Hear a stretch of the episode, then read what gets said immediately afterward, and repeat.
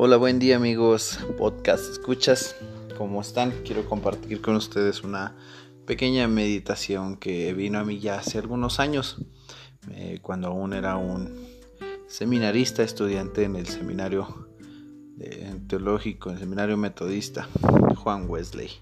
Sí, es, esta meditación tiene su inspiración en comentarios de algunos compañeros, especialmente un compañero de unos grados arriba de mí que decía y aseguraba firmemente y con mucha seguridad que la pereza era un pecado que Dios condenaba.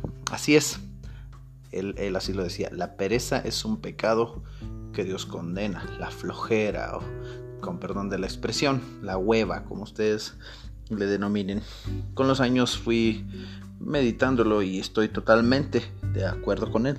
Quiero compartir con ustedes un pasaje en la Biblia, en el capítulo 6 del libro de Proverbios, versículos del 6 al 10, bueno, hasta el 11.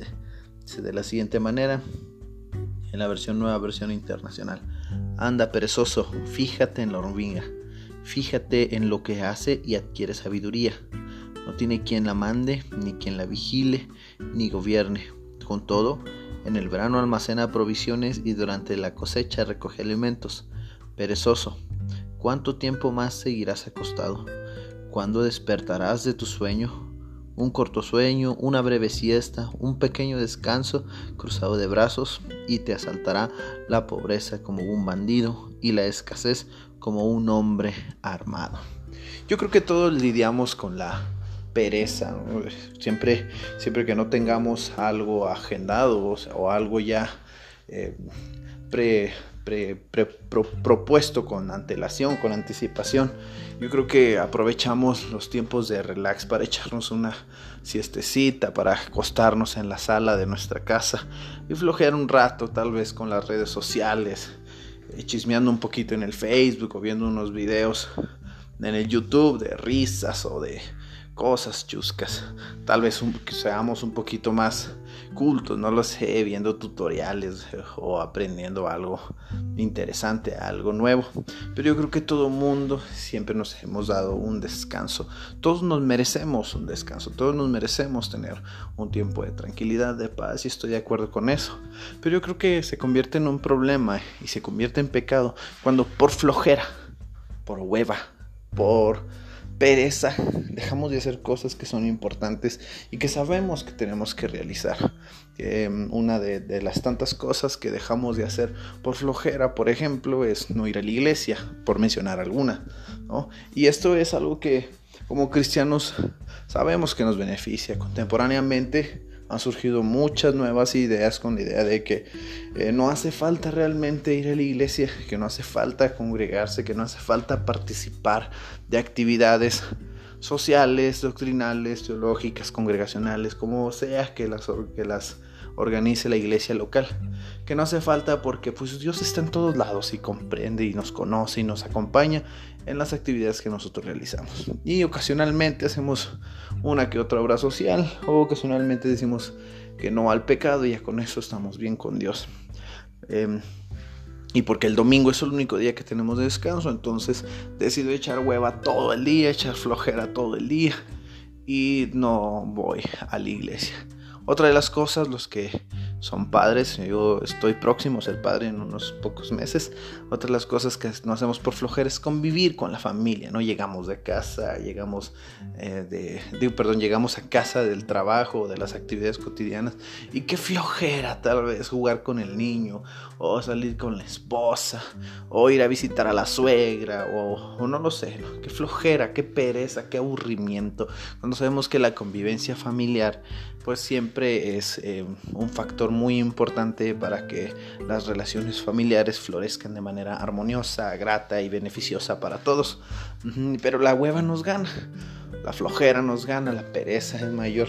Yo creo que allí es cuando la pereza se convierte en un pecado que condena Dios. Sobre todo también, hemos mencionado cuestiones eclesiales, cuestiones familiares, también cuando se tratan de cuestiones laborales o, de educación.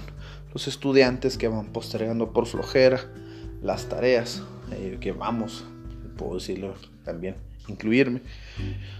O los trabajadores que por flojera vamos postergando labores que se nos encomiendan por parte de la empresa para la cual laboramos.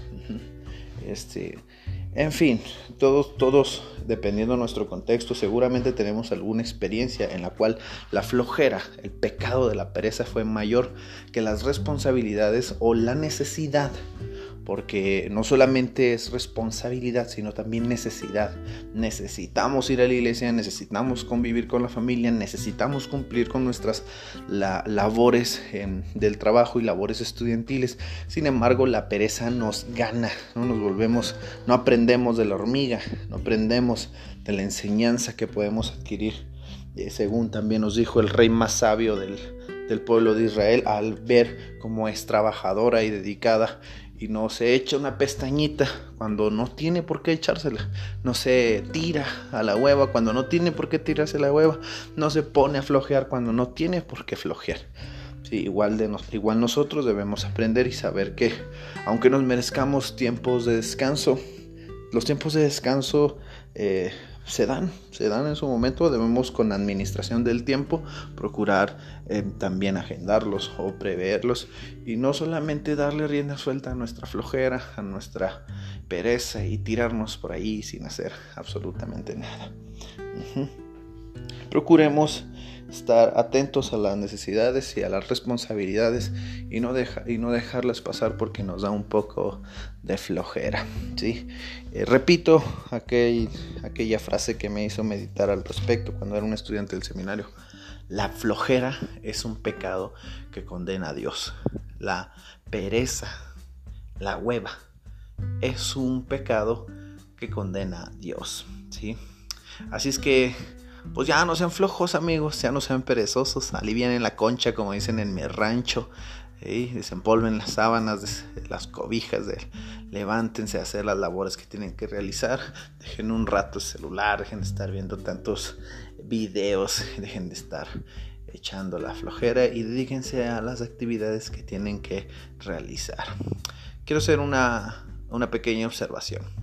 Si estás en un tiempo de recuperación tal vez médica o que te han indicado que tienes que estar en, en demasiado reposo, se comprende que entonces si tengas que estar en cama, tal vez leyendo un libro o viendo videos o viendo la televisión. Espero que no se nos vuelva un hábito estar constantemente tirando flojera. Eh, es todo por mi parte, que el Señor les bendiga. Espero disfruten de este pequeño podcast de entre semana y que tengan un bendecido día. Hasta luego, seguimos por aquí con esto de los podcasts. Soy el pastor Isaí y nos vemos o nos escuchamos pronto o que sea lo que Dios quiera.